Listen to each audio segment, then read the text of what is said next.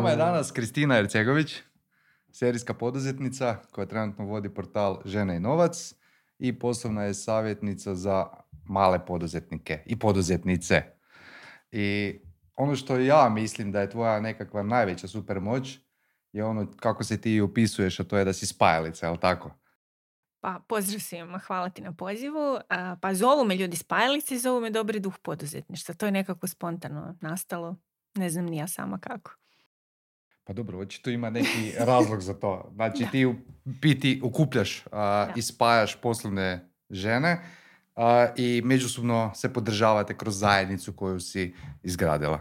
Da, da, dosta evenata, evo 21. godinu sam u poduzetništvu, dosta evenata sam napravila i nekako je community nastao sam od sebe, tako da kroz te evente i kroz, jednostavno kroz savjetovanje vidim ko bi s Mm. kim mogao dobro surađivati i uglavnom pogodim. Ali nisi krenula s tim, krenula si Ne. prije koliko, 20 godina. Prije 21. Sa- ti si imala prvi biznis za, a, a, odnosno agenciju za Mhm. mystery shopping u Hrvatskoj. Je. I zašto si to odlučila prodati?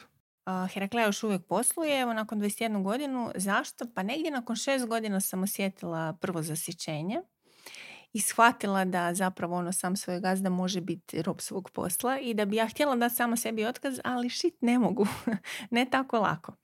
I onda mi je trebalo zapravo još četiri godine da ja sazrijem i da budem spremna za prodaju i da nađemo kupca i tako je. Deset godina zapravo. Da, deset godina. Nakon Mhm. deset godina sam prodala, a nakon šest sam shvatila da, i, da to nije moja ono doživotna A ljubav. kak si u biti ono, pustila glas da bi firma mogla biti na prodaju?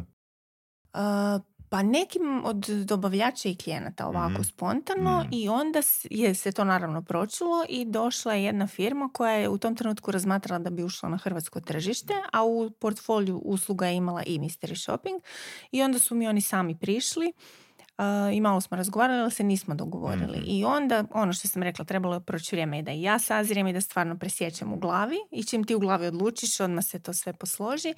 I onda sam kontaktirala em, kolege svoje iz Plive koji su se u međuvremenu otišli isto kao i ja i počeli baviti M&A-om i oni su mi zapravo pomogli da identificiramo kupce. Zapravo, kak je Marcel rekao, spajalica, ako sam ja dobro ulovio, a, pričali smo prije pet godina u surovim Mhm. strastima, a, znači ti ne samo da spajaš e, ljude koji imaju zajedničke vrijednosti, nego e, zapravo i sudjelovala si, e, to jest ono, imala si tu uslugu e, traženja zaposlenika i obavljanja intervjua. Također, ako sam dobro ulovio, e, čak si i sudjelovala u nekim spajanjima oko mergers mergers and acquisitions sa nekih drugih manjih firmi, Spontano. tako? Znači, kako se ja bavim savjetovanjem malih poduzetnika, imam i tu edukaciju bildanje biznisa, Mhm. onda za te moje klijente e, ključna stvar da bi oni se oslobodili svog posla je da postave procese i da nađu odgovarajuće ljude. Tako da u sklopu savjetovanja onda im pomognemo oko te dve stvari. Tako da e, taj Mhm. dio bude to, a ovo kupnja i prodaja, to ti ono, prodaš firmu i onda ti ljudi, znaš, napišeš blog u, u želji da podijeliš svoje znanje, e onda je taj blog jako čitan i onda ljudi ovaj, te cimaju, e, ja vi isto prodao svoju firmu, tako da... Mhm. I tako je krenula Da, ideja znači za- u sklopu za savjetovanja. Inače, da, da. inače mislim, meni je to jako interesantna te- tema. Mhm. Um, čak Prodaja sam pre- firme ili kupovina. Da. Da, da, da, mislim generalno, mislim, razmišljam o razlozima zbog čega to ljudi rade, to hoću Mhm. iskomunicirati. Čak sam Da. 2014. godine ono kupio jednu knjigu na Amazonu Mhm. a, koja, a, mislim, baš bio ono neki brutalan naslov na koji sam odmah trigerirao, kao možete kupiti firmu za ono 1 dolar, tak Da. nešto. Da. I zapravo a, neki od razloga, mislim da sam to pričao s Vorasom i Petrom a, Šimićem a, prije par godina u Surovim strastima.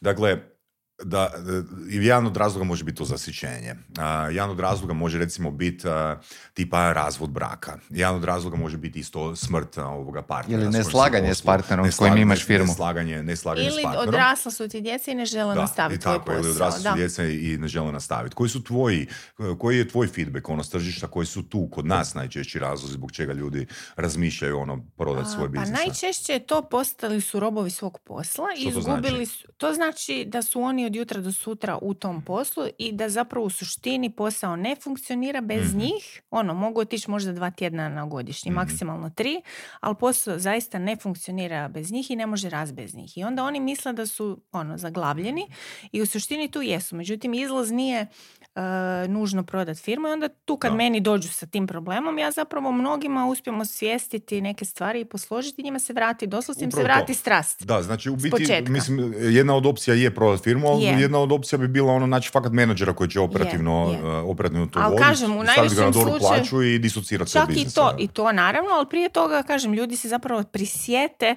zašto su i krenuli, a to je ono što ih muči i vidiš u čemu su pogriješili. Mm. Mi Postave sustav i e, znam da ti voliš reći strasti i to je to. Da, na to se vratimo na početak. Znači, postave sustav, postave dobre ljudi, onda skušaš, čekaj, pa ja zapravo ovo još uvijek volim i ja to Da. mogu. I to ti je ono, um, meni super rečenica iz Rokija, znaš, ona, ona pjesma Eye of a Tiger, kad kaže so many times it happens so fast, you exchange your passion for glory. Da. Znači, zapravo ono, zaboraviš ono zbog čega, zbog čega, Zbog čega si krenuo, krenuo, da. E, ja ih onda prisjetim, tako da ono, 90% njih posložimo im posao i niti ne Ka- prodaju. kako izgleda taj proces? Kako ih prisjetiš? Kako ih prisjetim?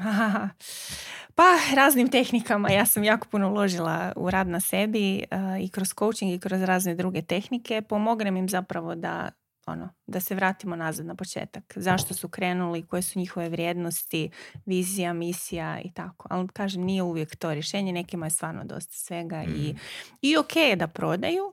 I ja mislim da i s ovoj nekog startup eh, pogleda sa te scene da pogledamo, znači recimo ako je neko investitor, on može uložiti u ne znam mladog čovjeka koji ima neku ovaj, potencijalno wow ideju, ono dio je startup svijeta, a može i u neku već dokazanu, etabliranu Mhm. firmu koja ti je sigurnija na neki Mhm. način jer se već dokazala. Tako da i to treba malo pogledati s te strane. Tko su kupci? Jer kažem, mislim, jesu to kupci koji su, e, ne znam, imaju iskustva u biznisu, pa ono razumiju di bi pozicionirali tu tvrtku koju kupiju ili u, kao u tvom primjeru, ono znači Da. neka strana firma, jer kažem, znači kupit firmu e, je e, po meni, ono, ono što sam naučio u 350 plus epizoda Surovi strasti, ipak je nekak, ja doživljavam, ne kažem da sam u pravu, i možda bi nekome poput mene, ajmo to tak reći, bilo jednostavnije kupiti franšizu nego kupiti firmu. Je, svakako je i kupnja franšize je druga, drugi par rukava i odličan način zapravo za ući u biznis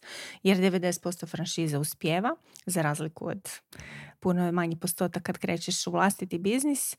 Um, Znači, koji su razlozi? Pa evo, nas su, recimo, moju prvu firmu kupio konkurent. Njemu je to bilo odlično jer zapravo smo mi imali software ljude, on je postigao tu sinergiju i na kraju nas je domaća firma kupila. Ja imam tri egzita iza sebe. Druga firma je bila, uh, kupila nas je jedna firma koja je radila, koja je zapravo trebala samo naš software za ono što i su Mm. oni radili. O kojoj firmi sad firma, pričamo? Da. To niko ni ne zna, sam osam mjeseci imala to. To je ovaj, neka, bila za ljubavna spajanja. Da, da, da, Milda dating aplikacija, ono je, i onda je krenulo i to i biznis kafe se krenuo sumanuto širiti. Ja sam onako morala odabrati, pokušala sam prodati jedno i drugo i evo ovo se prodalo, biznis kafe sam zadržala i 12 godina ga vodila, a ovaj treći exit nisam do kraja napravila, nego nedavno sam prodala 80% e, žene i novac, ja sam i dalje Mhm. e, suvlasnica 20% i direktorica. Mm. A što je bilo s biznis kafeom? Znači, to je bilo 12 godina Da. vrlo uspješno. 12 si godina, okupljala 25 ljude. Zbog čega gradova. si to odlučila zamijeniti Evo moje zasićenje opet. sa, s portalom Žene i novac, koji je zapravo sličan koncept, koliko sam Da. Znaš kaj, sad čisto napravimo ono mali, mali intro u tu priču, ako Marcelu pustiš. mislim, Mhm. a, baš sam a, pred nekih par tjedana pričao s Ilijom i kao kaže, zapravo ti u Hrvatskoj nemaš puno ljudi koji grade community. Da. Znači, a, gradiš community ti, gradi community ja, gradi community Kristina, gradi community Ilija, gra- gradi community ovaj Toni uh, Trifković Da, iz ima uh, nas Splita. desetak, Ima da. nas desetak ono koji gradimo Za koje neki, znamo. za, Za koje koje mi znamo. znamo, tako je, za koje mi znamo da grade neki ono community. A ako ne znamo, nisu A- dobar community napravili. Da, ali zapravo ovoga, mislim, ja se sjećam tih tvojih ono statusa e, dok si još bila ono full angažirana u Business Cafe, čak si tu isto napravila franšizu, jel tako? Da, da. Imala si u, su u u sedam zemalja, u- sedam da, zemalja, ok. 25 gradova. Em, znači, pretpostavljam zbog čega je došlo zbog burnouta, a ti ćeš me ispraviti. Znači, Mhm. ti si cijelo vrijeme bila u nekom, u nekoj mapi, u nekom model, modu promocije, promo, promoviranja, promoviranja, promoviranja. Stalno treba skupiti tih 100-150 a, ljudi koji bi kupili kotizaciju. E sad, primijetio sam isto tako onda da si imala i godišnje neke članarine. To je iskreno pomoglo nama u prodajnom mindsetu, da Mhm. Nismo svaki put opterećeni, Da, ok, sad trebaš novih 130 ljudi skupiti. Ono, ne mora biti stalno ono Čak super nam prodaja interesantno. uopće nije bilo problem. Znači ja sam stavila status na Face, otišle su karte ovako. I još Mhm. pustila news i otišla. Tako Čemu je bio da, problem? Da.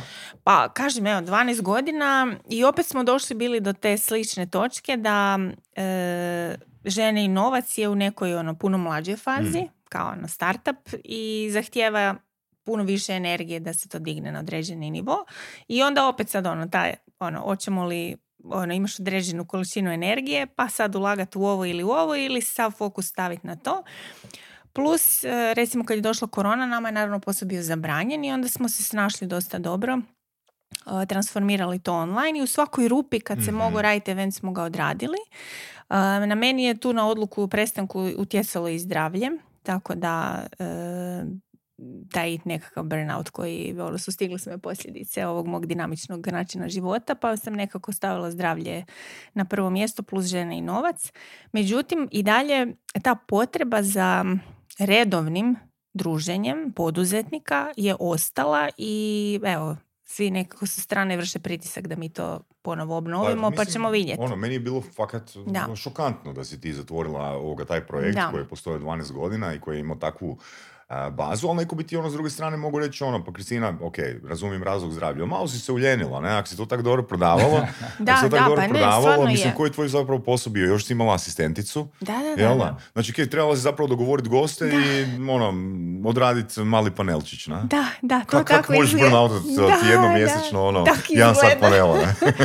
tako izgleda svima na vani e, da je tako lako jednostavno event A što je organizirati, teško? a znaš Što da je nije. bilo teško? Što je bilo teško? Znači, Pa koje su to da. bile aktivnosti koje su utjecale na to zasićenje?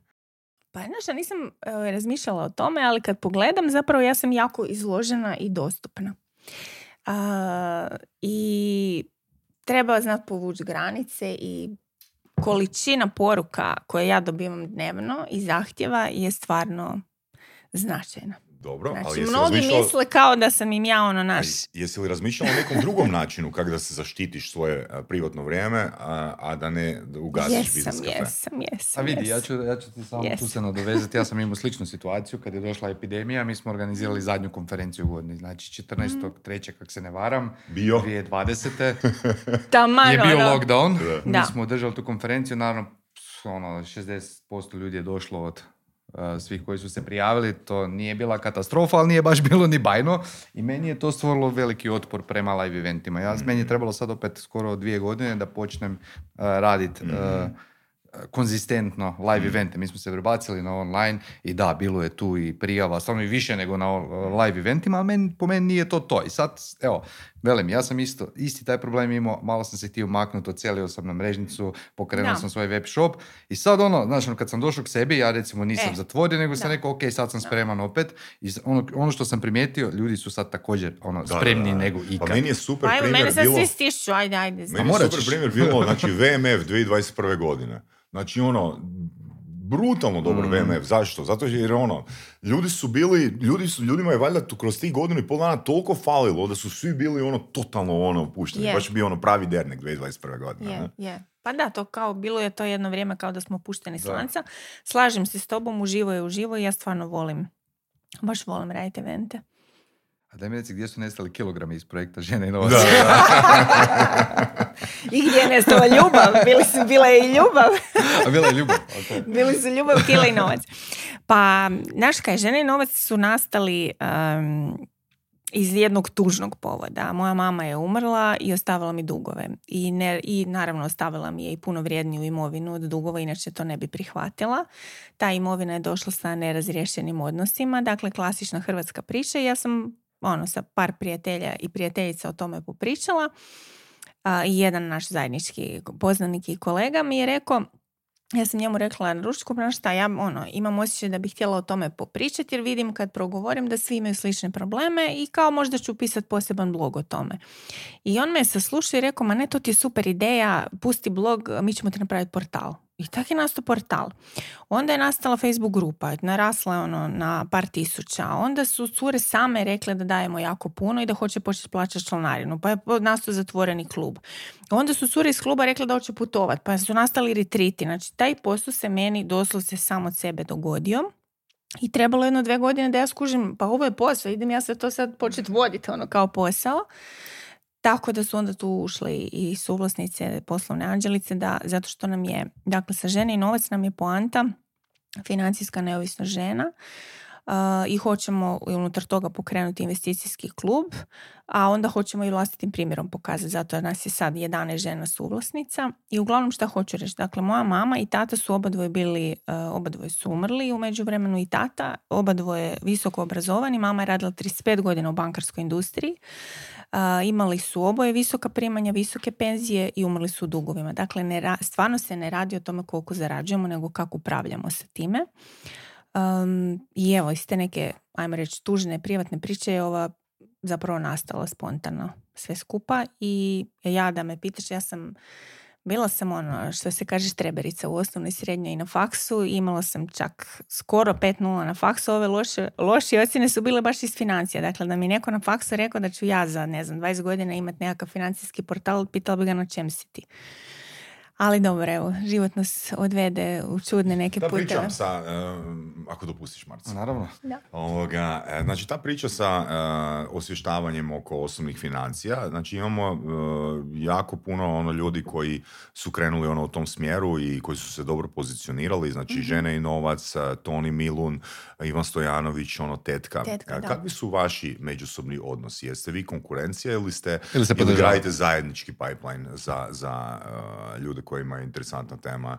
Pa mi smo prije svega mediji. Uh, sa svima surađujemo super i sa Ivanom i sa Tetkom uh, i Stonijem, znači i oni su bili kod nas gosti i mhm. intervjue i ja kod njih na konferencijama, oni kod nas na konferencijama, dakle totalna suradnja i podrška jer imamo zajednički cilj i zajedničku viziju, ali mi smo prije svega mediji. Znači nama je ono portal, edukacija, eventi ono što nisam spomenula, mislim da je bitno, jer me često pitaju kao zašto žene i novac, pa kaj nije novac univerzalna stvar, naravno da je i 45% muškaraca prati naš portal mm-hmm. u mhm. odnosu na 55% žena. Čak mi je jedan klijent kad sam kretala rekao, kad sam mu rekla, naš kaj otvaram žene i novac, kaže on meni, hm, žene i novac, pa to ti je zapravo za nas muškarce, mi volimo i žene i novac. tako da eto, to i brojke pokazuju da to je tako, a sad, dakle, jedno 90-95% sadržaja na portalu je za oba spola. Onih 5 do 10% je specifično za žene i tu se žene pronađu. To je onaj osjećaj manje vrijednosti, rad na slici o sebi, osnaživanje, samopoštovanje, samopouzdanje. Dakle, imamo te tekstove gdje se žene prepoznaju, mm gdje ima smisla da je to znači, uh, posebno. Baš mi je interesantna, uh, interesantan mi je Evo, daću jedan onak jako, jako jednostavan primjer, ono koji sam ja mhm. pokušao, uh pokušao raditi u nekoliko zadnjih newslettera. Znači, odlučio sam da se obraćam u naslovu e, newslettera ženama imamo ono znatno veću, uh, znatno veći broj otvaranja nego da je... A to zato jer si procijenio da te većina publike su ne, žene? Ne, ne, nego sam pričao s nekoliko ljudi koji se bave ono online uh, edukacijama, online programima i uh, većina tih kupaca, to smo i mi pričali ovoga mm s Tinom u prošloj emisiji, znači većina tih kupaca tih online programa su zapravo žene. I triggeri na koje one okidaju su, znači, samopouzdanje, mislim, sve se nekako svodi na samo, samopoštovanje i samopouzdanje. Slika o sebi to je e, korijen. E, i čak i u takvim krugovima, uh, znači di si ti ono community leader, uh, žene bez obzira što zarađuju, što ono idu prema toj financijskoj neovisnosti ili imaju financijsku neovisnost, kako to definirale, imaju i dalje problema sa samopouzdanjem i samopoštovanjem. Da, da, Što misliš zašto? Uh, ja nisam stručna u tome. Ali imaš puno feedbacka. Imam puno feedbacka i ja se educiram. Ti znaš da sam ja NLP master i trenutno pohađam školu za sistemskog konstelatora. Volim tu tehniku. Um, niz je tu faktora, ali da, ima puno žena koje zapravo imaju samopouzdanje, Uh, ali nemaju toliko veliko samopoštovanje. I tu je to, kad je razlika u tome, onda nas to zapravo... Razlika između... Razlika, evo, za gledatelje jednostavno, uh, ne po meni, nego šta kaže moja psihoterapeutkija. Dakle, samopouzdanje se stječe izvana. Ne, ono, potvrda izvana. Nešto dobro napraviš, dobiješ pohvalu, dobiješ priznanje, dobiješ znači, zarada, znači iskustvom. I ti mhm. tu ono, izlaziš iz zone komfora, bacaš se, dobiješ uspješ ili ne uspješ i tu se to gradi. To se da izgraditi. A samo poštovanje je zapravo ta slika o sebi koju mi imamo, e, kako razgovaramo sa sobom, kako mi sebe vidimo i ona nastaje kao posljedica zapravo raznoraznih trauma u djetinstvu. I sad nismo svi imali startne pozicije iste. Neko je imao sreće pa je imao stvarno podržavajuće roditelja, a neko je iz mi, itekakvog minusa krenuo. Pa dobro, mislim, da. ok, znam da nisi stručnjak u, u toj domeni, ali evo, zanima me na temelju feedbacka koji si ti primila, kako se manifestira taj nedostatak samopoštovanja? u poslu. Evo, Da. kak se, e, kak se manifestira, to je super pitanje. Um, previše davanja klijentima da dokažeš svoju vrijednost. Previše propuštenih sati ne naplatiš. Pa meni je to samo pet minuta, kao budem to. Um, onda manja cijena, manje marže. Um, propušteno, ono, pustiš, neko ti ne plati pa te neugodno zvati, utjeriva Mhm. dugove. Dakle, na taj način, evo, manje cijene, manje marže, kako- kako propuštena spriječiti? prodaja. Ono, neugodno ti je prodavat, nećeš, nisam ja za marketing, nisam ja za prodaju. Joj, nemojte Misliš je mene u javne nastupe. Samopouzdanje. A, u suštini je samo poštovanje. Znaš, a, a može se poraditi. Znači, evo, ono, hrpa, na jednoj konferenciji smo, baš zaključak bio, žene su puno snažnije nego što su vidljivije. Um, puno njih izbjegava javne nastupe, pa i ti si sigurno znam da i kad smo pričali za surove strasti da ono, si mi pitao da za preporuku za žene, dakle imaju one šta za reći, ali ono, joj, nemojte mene, ne bi ja na javni nastup, ne bi ja ovo, ne Ali bi ja ono. znaš kaj ću ti reći, mislim, e, ružno za reći, ali nije da sam ja e, ono, išao ciljano u tom smjeru i više puta smo pričali. Ja Naravno. sam već u prvoj sezoni Surovi strasti, u prvoj godini, znači baš sam si dao, ono, uzeo sam si pol sata da ono, vidim koji je profil gostiju Surovi strasti i od 88 snimljenih epizoda bilo je samo 16 žena.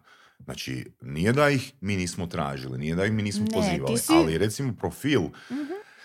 Daću još jedan primjer. Znači, mislim da je to bilo 2020. ili 2021. godine. Malo se situacija ono poslije popravila. Recimo, najutjecajniji muškarci u, u Hrvatskoj su e, vlasnici e, korporacija, ok? a najutjecajnije žene u Hrvatskoj, neću generaliziram naravno, da me neko ne, ne, ne ulovi za svaku riječ, su menadžerice u tim korporacijama. Mhm.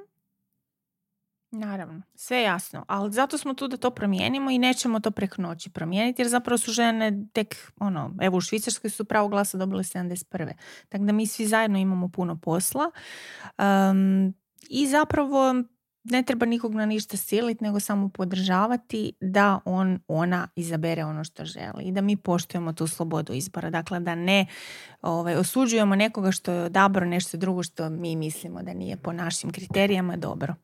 Ajmo malo pričati o zajednici. Znači, to mi je jako zanimljivo, rekao je Saša, jako malo ljudi zapravo uspjelo izgraditi, sad ne znam jesu, je li više ljudi uopće probalo, po meni je tu nekakav ključ konzistencija. A, što je tvoje, e, tvoja formula za uspjeh? Znači, zašto? Ti si pokrenula više projekta, znači zatvorila Da. si i taj biznis kafe, otvorila žene i novac i automatski si prebacila, ajmo reći, dio Da. publike, pretpostavljam stvorila novu publiku. Koji je ključ uspjeha po tebi? Zašto te ljudi prate? A, zašto? Autentičnost. Da, autentičnost, ok. Autentičnost, da. Ja uopće Što to znači? To znači, uh, kak se i moja zadnja knjiga zove, najveći si kad si svoj, ljudska strana biznisa. Dakle, trebaš biti svoj, uh, usklađen sa svojim vrijednostima, uh, nazvat stvari svojim imenom, um, ne ići protiv sebe, kako god to bilo. Tu, mislim, slažem se s tom. Da. Ne znam jesi ti dobio taj dojam, ali ja mislim da ljude privlači iskrenost. To ne mislim Da, iskreno da. samo u govoru, nego u akcijama, općenito. Pa- što ću ti reći, ja se neću složiti. Otvorenost. Ja se neću složiti s tim, sad ću vam reći zašto. Znači, ja osobno smatram da sam ja po svojim kriterijima najbolje seminare držao prije 10 godina. Ok, ne zbog, definitivno sad sadržajno držim kvalitetnije seminare jer imam ono 10 godina više iskustva. Što se promijenilo? A što, što se promijenilo? Promijenilo se to da sam ono shvatio da ne mogu biti 100% svoj jer puno ljudi trigerira. I odlučio sam ono, ok, ajde možda ne moraju baš svi ono dobiti ono moju maksimalnu provokaciju. I dogodilo se to da su mi grupe porasle puta dva. Ja nisam se odrekao, ja se nisam odrekao sebe, ali sam maknuo onaj dio mene koji je prije ono tjerao ljude. Znači radio sam iz uvjerenja da radim najbolje Dobro, Saša, ja ću ti otvoriti. Znači, ti i dalje tjeraš određene ljude, Znam, znam, ali znam. sa svojim ali sam nastupom, ublažio, ali sam ublažio. nema veze, ali to, ta blaga verzija, kako ti to zoveš, mislim, bio sam na tvojim A predavanjima, nije baš najblaža. Ja mislim da to privlači opet određeni dio Tako je, publike. tako je. samo ali radio Prije je na bilo sebi, puno... pa Tako da nije mekša. kontradiktorno Da, ovom što smo jer mi imaš, rekli. Imaš polaznika, imaš polaznika sad koji dođu nakon par godina na dodatni stupanj seminaru koji kaže ono koji ti je bog.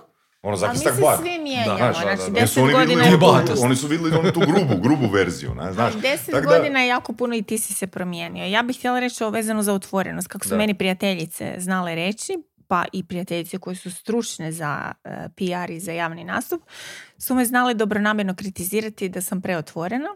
I na kraju su nakon godinu, dve, tri, pet rekla, naš kaj zapravo nisi i to si ti. To je Da. dugoročna igra po Da. meni. Ja isto, Da. ovoga, ja bih volio da sam još otvoreniji, jer sam shvatio, mislim, zapravo ne mogu reći da sam shvatio, ali shvaćam da je zapravo to kvaliteta koja dugoročno najviše ima smisla. Jer ako ti eh, ne rezoniraš sam sa sobom, privući ćeš krivu publiku. Mhm, Na- S time si mhm, stvoriti i više mhm, problema. mhm. Dakle, meni je drago ako moj nastup nekog odbije, jer znači da nismo dobar fit. Mhm. I ja sam recimo zašto se meni i ono najjači alfa mačo muškarci poduzetnici znali i rasplakat na biznis kafeu. Zato što smo stvorili tu atmosferu iskrenosti i autentičnosti.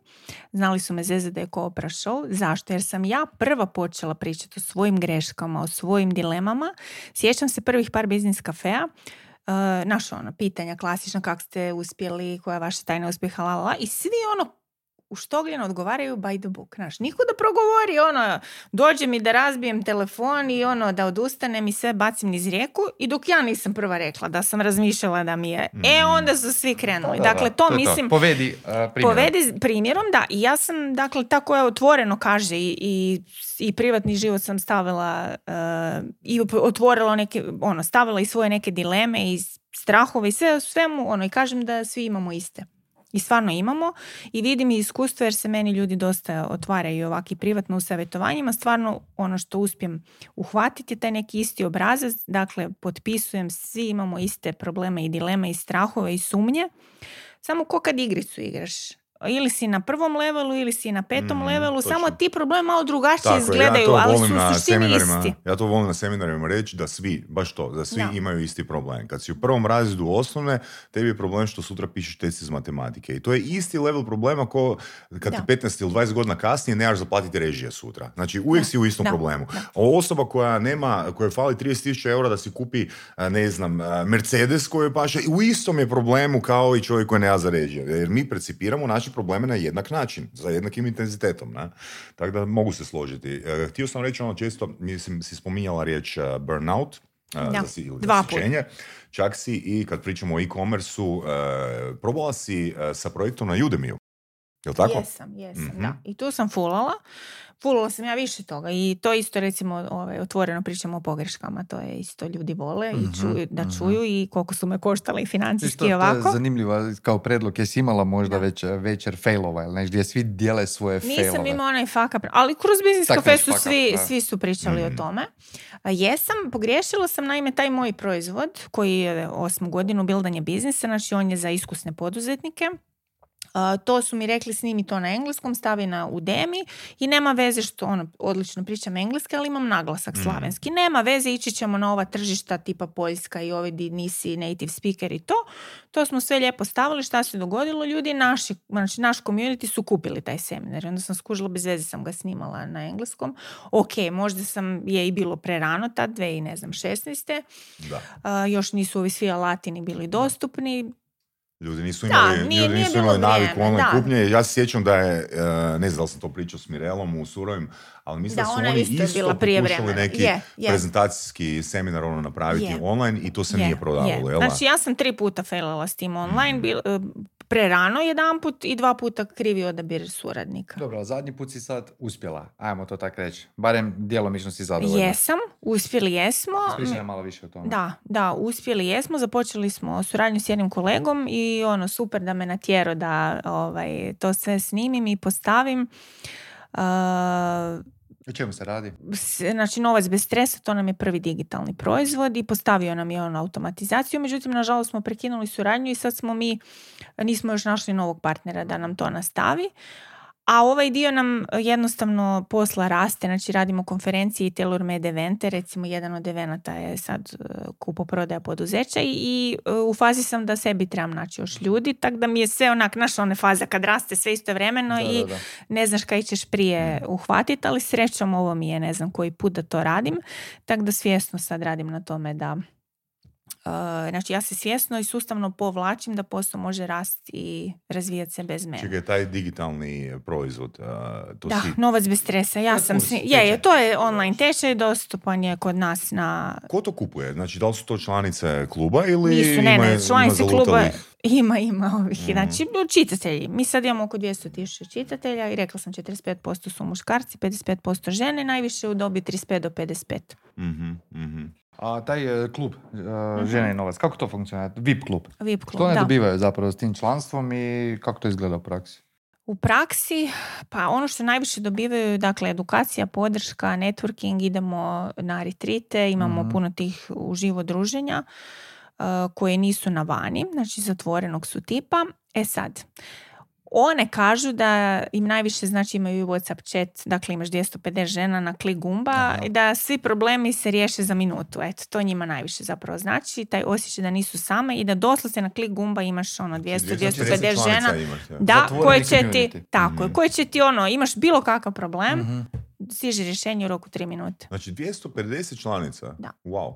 A je li tajna koja je cijena? VIP članstva? Nije javna, je je 400 objavljeno, eura. da. 400 eura? Da. Znači Super. može se živjeti od membership modela Da, da, u da. Hrvatskoj. E, može se i još kažem, ono što sam ja putem shvatila je, e da, jedna od stvari, em, ono kad si me pitao oko vrijednosti i to, ljudi se boje dići cijenu jer se boje izgubiti klijente. Mhm. Za bilo što nevezano jesi žensko ili muško, ali šta se zapravo događa kad ti digneš cijenu? Da, izgubiš neke klijente, ali samo dođu novi klijenti koji te čekaju Tako na tom tako levelu. Tako. Tako i mi isto zapravo dižemo Da. cijene, dižemo vrijednosti nama, meni je Tako. najljepši kompliment e, koji dobijem od članica je ono, piši me za sve i što se retreat e, rasproda za 48 sati nakon retrita, se sljedeći rasproda za dva dana. I što mi one same kažu da je premalo i da dižemo cijenu. E to su naši ljudi, dakle ono, oni koji kažu piši me za sve. Ovi ostali, joj ne znam jer mi se isplati ovo ono. Posao, to nije posao od uh, dvije godine, to je posao od 12 plus godina, jel tako? Da, da, pa dobro, ja mislim da je ono compound efekt. Mhm. Znači, ja sam 21 godinu na tržištu um, i ono, pokazala sam, dokazala se i nemamo potrebe mi neke stvari prodavati na onaj neki način da uvjeravamo nekoga, Mhm. nego plasiramo, naravno, jasno iskomuniciramo vrijednosti, šta ćeš dobiti, ali nemamo zapravo Znaš, znaš ono, zanima, da uvjeravamo. sam, uh, to sam smart, mi- mislim da smo ti i ja uh, pričali, jer uh, kao, mislim, re, rekao bi da je prodajni uh, mindset uh, kao community ima sad, neću reći vrhunske temelje, ali ću reći dovoljne temelje da budem ovoga Super objektivan. I e, zapravo ono, rekao sam Marcelu u nedjelju kad smo pričali, e super, kužiš, ja sad imam pra- praktički ključ u ruke za surove strasti evente, jer ono smo, imamo know-how di smo sve failali sa prodajnim mindsetom, pa ok, sad sam za- zapravo ću uštediti stotine sati i ono desetke tisuća kuna, to jest ono Eura. eura. E, I samo ću ono praktički pla- ono plug and play napraviti. E sad, mislim, Marcel kaže to nije tako jednostavno, nije kako to misliš. Ono što me zanima po tvom iskustvu, koliko je bilo ovako ili teško objasniti a, tvojim ono prethodnim ono sudionicima biznis kluba, znači nema ovog koncepta, idemo novi, ajde pridružite se. Uopće nisam objašnjavala. Znači, ovo je nastalo stvarno spontano. Ali on, ti ne gasiš jedan, ti Da. radiš novi. Tako je. Da. Znači druga publika. Da. Da, pa tako Da. je. Pa da, ali imam... Ja sam ali krenula paralelno, imam- znači jedno imam i drugo. procedure. Imam procedure koje se treba raditi što nisam uopće imao do prije godinu dana. Ok. Ja sam za svaki biznis imala odmah procedure, to se sjećam da su mi se smijali svi na početku. Sjedila sam sama u blagovonici i pisala pravila i procedure za Herakleu i bivši muž mi je rekao daj ono, kaj tu sad bez veze sjediš, gubiš vrijeme i piskaraš, daj ono kao kreni radit, kreni ovaj, e, ono, neke konkretno, međutim ja sam znala da je to pravi put i onda kad sam krenula konkretno, onda ono, čim je došao prvi klijent, krenuo je rast ovak, ali smo mogli rasti jer smo imali procedure ja i software. Ja pišem procedure the go. Ne, Znači, ne, kako to da, ne, ne, ne, nešto, to sam krenula, ma, to je Da, svakodnevni da, posao, da, znači da. mora biti, u procedure moraju biti life as it is, dakle ono kak je na papiru, tako u stvarnosti i kak Da. je u stvarnosti, tak treba biti na Jer papiru. nikad nije ono što ti isplaniraš točno onako stvarnosti. jer Nikad. zapravo... Mm. Ali to je ljepota Pa života je, i je, biznisa, taj baš super da nije. Adrenalin junkie smo Je, svi. je, je. da. I onda dođeš pa se probudiš jedan dan u burnoutu jer je to tijelo kaže aj malo odmori, dosta je. Sad smo spomenuli evente, ovoga, svi tu se bavimo organizacijom evenata, pa daj mi reci što je po tebi ključno za organizaciju uspješnog eventa. Evo, reći ću, stvarno imam iskustvo o tome i, i volim ih i vidim da su naši eventi naravno različiti od ostalih. A, koja je moja tajna uspjeha? Zapravo onaj prvi biznis mi pomaže, što sam bila tajni kupac i ta perspektiva. Znači ja kad kreiram event, onda ga kreiram iz pozicije kupca. Znači prolazim u glavi svaki detalj od kad čovjek čuje za event, kad će se prijaviti kupit, do kad uđe u dvoranu, di će sjest, hoće prvo kaput ostaviti tu, hoće pogledat na lijevo, desno, di mu je WC, znači prođem sve, ono customer experience. Jel uzimaš feedback? Da, uzimam, Jel slušaš feedback? slušam feedback. Isključivo. Uh, ne isključivo, slušam sebe. E, baš sam to htio Slušam reći. Mi sebe. isto dobijemo Znači, svakakav slušam. feedback, ali Ne, uvijek znaš, ono, imaš slušam svoj sebe. kompas, Tako, ideš prema Slušam sebe, i, ali slušam i feedback, Znaš što naravno. ću ti reći o- na temu feedbacka? E, znači, ja sam 2014. godine ugasio feedback. Mhm. Ono, baš sam ga ugasio. Više nikom nisam dao ono feedback obrazac Pametno. nigdje. Znači Da. da. mi bilo što napiše, nekoliko razloga za to. Prvo, što je feedback često vrlo nespecifičan. Znači, ne, ne, znaš, ne znaš ga iščitati I samo ti ne se iščitat nezadovoljni i jako zadovoljni Da, ti se jave. da. Sredina ti se Tako ne je. javi. Tako je, a ovoga, znači to je Marcel rekao, ako ti imaš kompas gdje želiš biti, onda, onda jednostavno ti ljudi koji daju dvojke i trojke, to ok, trojke ajde još možda ti daju priliku, ali oni trebaju otpast. A konkretan primjer, kako se to radi recimo na nekoj možda malo većoj skali, su neke upute kako treba pristupiti pisanju knjige. Jer mi ono koji smo napisali ono a, knjigu, ono, znači pogotovo kad pišeš prvu knjigu, ono ti hoćeš sve unutra staviti, znaš ono, e, ovo je sad moje znanje, ovo je ono rezultat mojih deset godina istraživanja i tako dalje. I onda ono, to se i Soriću dogodilo. Ja kad sam čitao njegovu knjigu, na temelju iskustva, rekao sam, gle, stari moj, to nije jedna knjiga. To se treba razraditi da, budu tri knjige. I mir ti isto, da, ti znam. E, Je, is- i moja isto. Moja bi trebala biti šest knjiga. Kužiš? Znači, doslovno ideš razraditi jednu temu i ciljaš na publiku. E sad, koja se strategija tu konkretno koristi? Kad si ti first time autor, Mhm. ti zapravo napraviš ono knjigu na dva dijela ili ono na tri dijela. I onda ti je strategija sljedeća. Daj jednu knjigu gratis, napumpaju ono, znači na Amazonu, da je ono stotine, ne znam, deseci tisuća ljudi skine i da dobiješ ono i jedinice, i dvojke, i trojke, i četvorke i petice. Što si s tim dobio? Dobio si s tim e, informaciju koji, e, ko- koja publika nisu uopće tvoji kupci. Mhm. Znači, od trojke prema gore, kužiš, od trojke prema gore, to su tvoji budući kupci. Tek onda ideš s drugom i trećom knjigom da angažiraš njih. Ne? Sad si me spasio, neću sve utrpati onda u ovu sljedeću knjigu, nego u dvije. Ali apropo feedbacka, sam bih htjela reći. Dakle, čujem feedback, ali slušam sebe. Ok, ima smisla. Ajmo malo pričati o novcu. Može. Sad smo dosta pričali o ženama. Ko plaće? Koliko tebi novac zapravo bitan u životu i na što trošiš pare? Pa meni uopće nije bitan, postao mi je bitan zapravo kak sam krenula u žene i novac, e, tu cijelu priču sam i ja osvijestila svoja neka uvjerenja, a jedno od njih je bilo ma novac nije bitan. Kožiš, naravno da je bitan kad živimo u materijalnom svijetu. Na što ja najviše trošim? Pa ja sam u jednom trenutku izračunala da sam preko 130 tisuća eura, dakle jedan stan sam mogla kupiti, uložila u edukaciju svoju i u osobni rast i razvoj i to bi ponovila. Mislim da je najbolje investirati u zdravlje i u edukaciju. Prvo, bez zdravlja ništa. Ako nemaš zdravlje, nemaš niš. A edukaciju ti nosiš sve svoje uvijek sa sobom. I što god da se desi zapravo u životu, a svi imamo uspone i padove, ti onda imaš taj osjećaj um, i vjeru u sebe da ono, izvući ću se no matter what. Znači imala si neke mentore koje si plaćala. Jesam, jesam. Jedna Koga od... učiš? Neki- uh, Mind Valley mi je super, bila sam i na jednom njihovom eventu. Završila sam Money and You školu u Americi.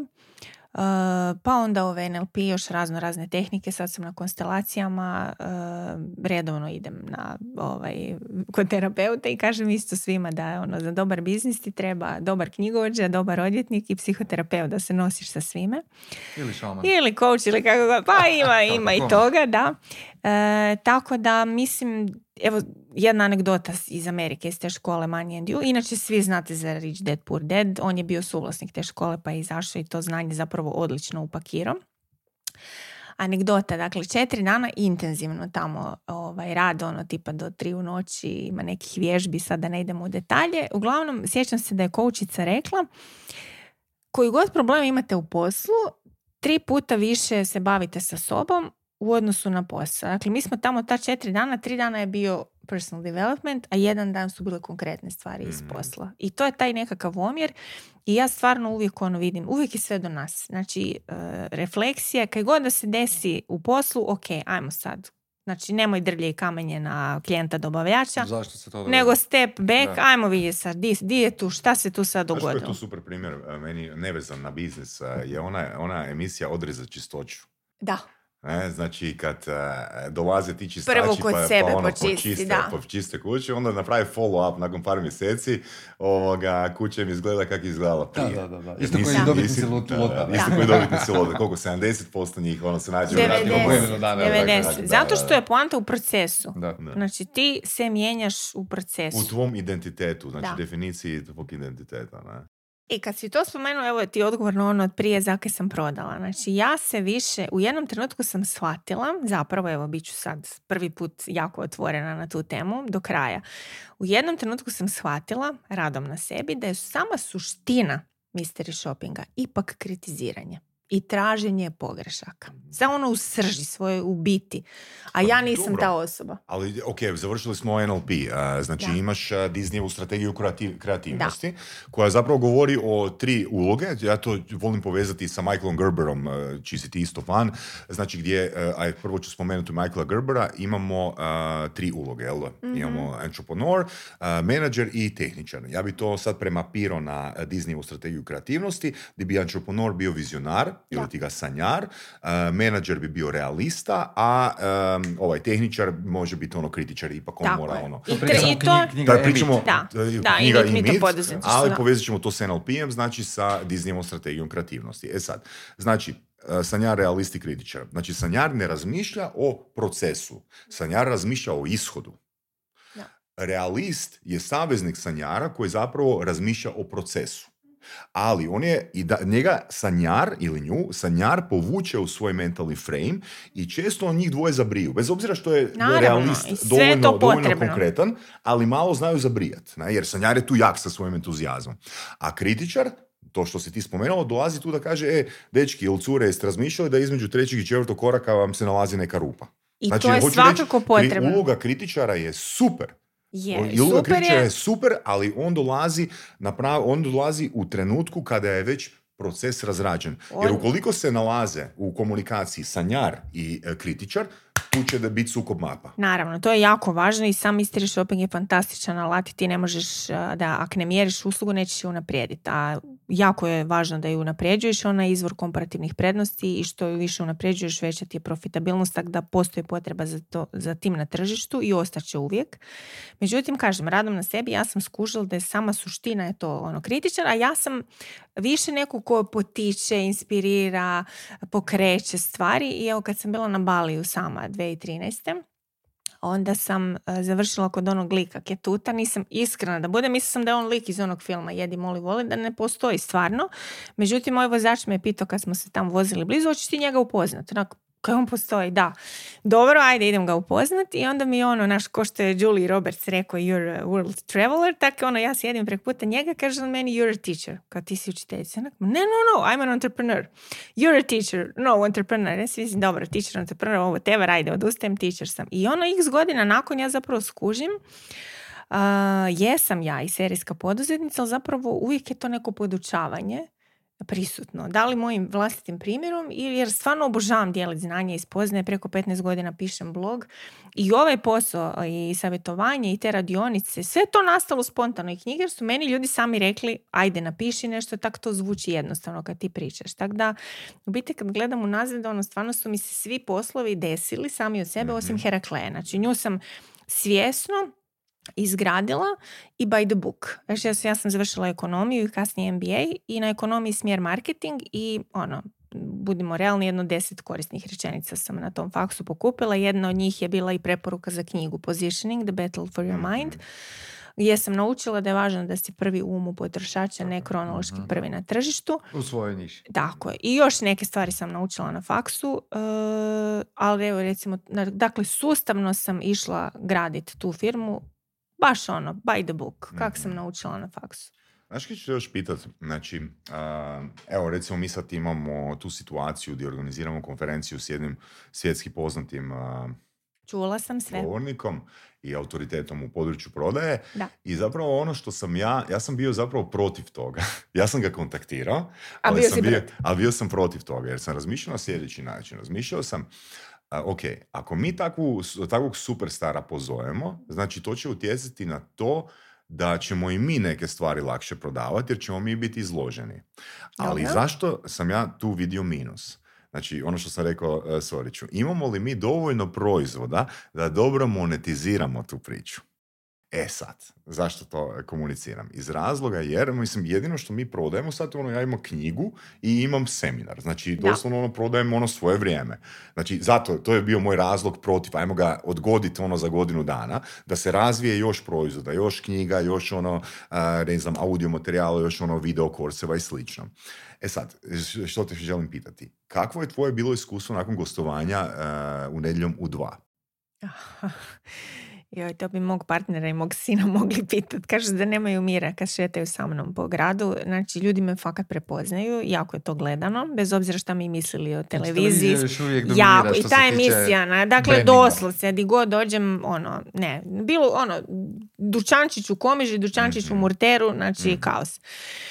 E, to je ono i plus i minus, ali e, razumijem te totalno i da ja osobno isto mislim da trebam iskri, da imam jak community i da ga nisam ono, možda ni 5% monetizirala, jer ono, uopće ne razmišljam o Što tome. ti da. znači ono veliki awareness ukoliko ono Da. ti to ne možeš odraditi? Pa za- Da, zar da. baš- Ili- ili uopće ne razmišljaš moraš? o tome, baš da, to. da. Jel baš bitno. Znaš ono što, koji je meni veći Da. problem kod tih stvari? Sad ti dovedeš tu osobu, ne znam, smijemo spominjati javno, ali ajmo reći da je veliko ime. Mhm. Kakav će biti follow up nakon toga? Kako ćeš ti, Točno, točno, kako ćeš ti točno, ispuniti očekivanje točno. na sljedećem eventu? Apsolutno, dobro, tu već imamo sljedeću Ne znam, stepenicu. jel znaš- Imamo, imamo mi sljedeću stepenicu, ali nemamo treću. Ok, ja ne znam, znaš priču sa Hugh Hefnerom i prvom, koja je bila prva djevojka na naslovnici Playboya? Jel znate? Ne. Marilyn Monroe. Aha. Kako ćeš ti napraviti follow up na Marilyn Da, Monroe? da, da, da, da. Jako E, dugo tu da vas- je imao problem s tim, ali Da, našu je, znači, ne znam da li znate, vjerujem da znate koji je model Playboya, Girl Next Door. Da, da, da, znači, tako nisu je. više išli na celebrity. Tako, je, to je su okejeva otkrili model. strategija u odnosu na onaj časopis. Hoću Bravo, samo reći da uvijek, uvijek se pokaže put kad ti kreneš. Meni A je bilo to- teško svaki biznis kafe nadmašiti, pa Je, jesam. Ali ja Eto, ovdje, baš ali da. ovdje pričamo o nečemu drugome. Znači, eh, ja osobno, ili monetizirati? osobno, kako ću ja monetizirati tu priču, ako je jedino što prodajem je vrijeme, jer mislim knjiga od 150 kuna to neću monetizirati. Da, htjela sam reći i vama, evo i ovima koji će nas gledat. Dakle, ne trebamo razmišljati deset koraka unaprijed, dovoljno da vidimo prva dva. Ili ko što je rekao Kasnije Steve Jobs. se. Znaš, ono, moraš vjerovati u karmu Boga nešto, Da. jer u vrijeme kad dođe teško, a, moraš jednostavno imati vjere da će se a, stvari povezati, kako se Mhm. connecting the dots. Mhm. Taj Jer ako nemaš super tu vjeru, odustat ćeš. Mhm, Da, meni je to mhm. super i ja osobno vjerujem uh, i mislim da je sve najbolje za nas koje se događa i događa se u tom nekom, ajmo ga nazvat, eh, pravom vremenu ili božanskom tajmingu, dakle ne ide ništa na silu, nego onda kad Wei. su svi spremni. Jesi čula za Taoiza? Meni je to... Čula sam. Meni je to baš ona nekakva filozofija života, znači upravo to, ništa na silu Ništa. a, i nema forsiranja, znaš ono, Kao rijeka, mora rijeka vrijeme. ide Tako i plo, ono, Budi kao lagano, budi kao voda i dođe do cilja i eto, Zato sam budi kao... Kako Zato sam preselio na rijeku. Vatrena voda. Dobro, ajmo u tom tonu i pri, privest emisiju kraju, već smo ove- ovoga na sad vremena, pa bi te zamolio da nas počastiš uh, Sa tri tri kartice. Prikaž, i iskrenim odgovorom na- čeka, jao. pitanja koja je Saša smislio. Nova pitanja koje Saša sam Ja, sad me strah. Inače me nije strah. Svaki put su nova, Ja. zapravo nisu. Kada bi mogao promijeniti jednu stvar o sebi, što bi to bilo? Pa bilo bi super da ne volim toliko slatkiše. znači Ok, ono simple. kontrola, kontrola slatkoga. E, da možeš imati bilo koju super moć, koja bi to bila? Ha, Uz ovu ovo koju je imaš. teško, ovo je teško pitanje. Pa postavljanje boljih granica. Da, Mm, postavljanje zanimljivo. boljih Znači, granica jer- zanimljivo. samo poštovanje. Da, Zanimljivo ne, ne, baš postavljanje granice jer uh, moj, uh, moj driver je Mm. ovaj, udovolji svima i onda nekako znam, znam, zanemarim sebe i ne čujem svoje tijelo na vrijeme. Znači, mozak može puno više od tijela i onda prekasno čujem neke Mhm. signale tijela. Znači, slušanje svog tijela. Kad bi ostao bez novca na putu i ne bi se mogao vratiti kući, što bi napravio? A imam mobitel. Znači, nazvala bi. mobitel. A nemam ni mobitel. Nemaš ništa. Dobro, evo, Zašto si ga pitala? kako, kako može, kako kaže moj sin, pa mama ti u svakoj, sorry na izrazu pripizini znaš nekoga. Odlično. Dakle, našla bi nekoga i za kraj, pomogao za bi. kraj vezano na ovo pitanje. Znači ovako, imaš 21 godinu iskustva. Da. Ja ću te staviti u jedno malo veće selo u Boliviji. Znači sa za 100 pet dolara. minuta. Sa 100 dolara. Što radiš? Upoznajem ljude, Kako? A, pa znam engleski, znači probat ću se Kako sporazumjeti. znaš da oni znaju? Koje ljude? Pa ne znam. Koje ljude? Koje ljude? Krenem redom. Dobro. Vidim ko se s čim bavi, u, ono, krenem se upoznavat, krenem pričati ono što znam. Znači, znam engleski, znam njemački, italijanski, ali mislim da bi mi engleski možda više koristio. Um, dakle, krenem se upoznavat, mislim da je naša najveća uh, vrijednost uh, ljudi koje poznajemo. Kakav, kako pokušavaš preživjeti? Kako pokušavam preživjeti? Na, opet se povežem s nekim Mhm. ko će mi pomoći, ko će mi dati vodu, ko će me Koji nahraniti. biznis ti prvi pada na pamet? Koji mi prvi pada na pamet? Ne znam, moram prvo snimiti kakvo je stanje, di šta, nisam tamo bila, nemam pojma. Dakle, gledam, jer suština biznisa je riješiti problem, dodati vrijednost. Dakle, gledam ono lijevo, desno, koje ljudi probleme imaju i pokušavam ih riješiti. Jeste- prvo moram upoznati ljude. Jeste gledali uh, serijal Undercover Billionaire? Jesam ja. Da. To je Da. to. Znači šta, da. Ko- koji biznis ti padne? Čovjek je našao stare gume, Da, samo da, da, preživi da. prvih par Zapravo dana. je Tek on- onda idemo je dalje. Zapravo je To on je bio to, jači da. od Grant Cardona. Meni. On je bio Da. najjači. Da, Da. najjači Je. je bio. Kako Je, se je, zove je. čovjek? Uh, Jimmy, J- Ne znam, ali znam točno na kog Da. mislite. E, ali ono ki mi je super bilo u Billionaire Next Door, upravo to što si sad rekao. Znači, u- i u prvoj i u drugoj sezoni, oni su prvo gledali, ajmo mi prvo riješiti osobne financije, Mhm. dovoljno dovesti svoju obitelj tu, ono da ne razmišljamo o hrani i Zbog skloništu. I onda idemo stvarati. Je. I onda ajmo Moraš naći- biti siguran. Ajmo je naći ljude koji su utjecajni u Ali zajednici. zanimljiva strategija je bila, e, znači, kak je Cardon, zašto je po meni Cardon podbacio? Jer on je cijelo vrijeme bio u mindsetu lone wolf. Mhm. A ovaj prvi je odmah, od prvog dana išao graditi tim. Odmah je Odmah, razmišljao odmah ono ljudi. tima. ne? Moja mentorica, vlasnica ove da. škole je rekla my network is my net worth. Mhm. Znači najveće bogatstvo koje zapravo imam je ljudi koje Kako bi poznajem. rekao Grant Cardone sa svojim nabrijanim glasom, uh, contacts are, contacts are contracts. Tako je, da, da. A ja znam reći da kontakt nije broj. Naš ljudi mene kažu, jel mi možeš dati broj od, ne znam, evo, pa mogu, ali kaj, on se tebi neće javiti, ono, naš, ne, moraš odnos, kontakt Da, je odnos da. zapravo, a ne broj telefona. Tako da mislim da moramo graditi odnose i recimo, uh, uspješni ljudi kad su točki A i hoće doći do cilja B. Uh, najuspješniji ljudi se prvo pitaju koga znam. Mhm. Aj, tak se i ja pitam. Kog znam da mi pomogne da brže i lakše jednostavnije dođem do točke B. A na većina ljudi se pita koji mi je prvi korak. Ok, E, meni je prvi korak da vidim ko mi može pomoći. apsolutno se slažem. Ne ono preko veze janjetina i te iskaznice i to. To nije ta priča, nego odnosi. Ko mi Mhm, može mhm. a, pomoći da brže, lakše, jednostavnije dođem do prave osobe, jer ono, bez ljudi ništa. Samo da Super. a, kažemo kak se zove čovjek, Glenn Stearns. Tako je, da. Glenn Stearns, founder of Stearns Landing. Evo, preporuka svima da pogledaju barem prvu sezonu. I Apsolutno. to ti je ona priča što sam rekla, ta vjera u sebe da ćeš se uvijek snaći i ono što smo spomenuli dobitnike lutrije. Znači njima je lova pala s neba, ali oni nisu osobe koje su zaradile tu lovu.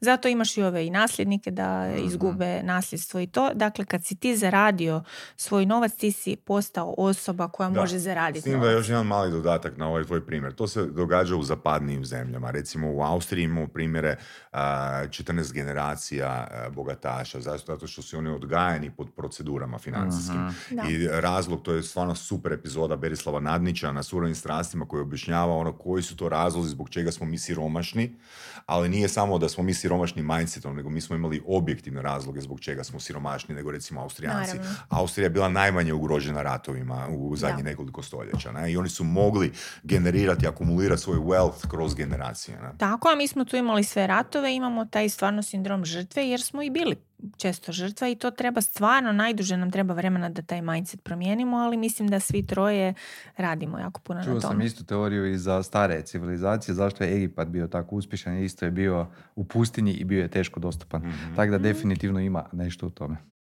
Ima, da, snalažljivost. Kristina, hvala ti puno na ovom jako zanimljivom gostovanju i baš ugodnom druženju. Mhm. Hvala Hvala. Hvala puno.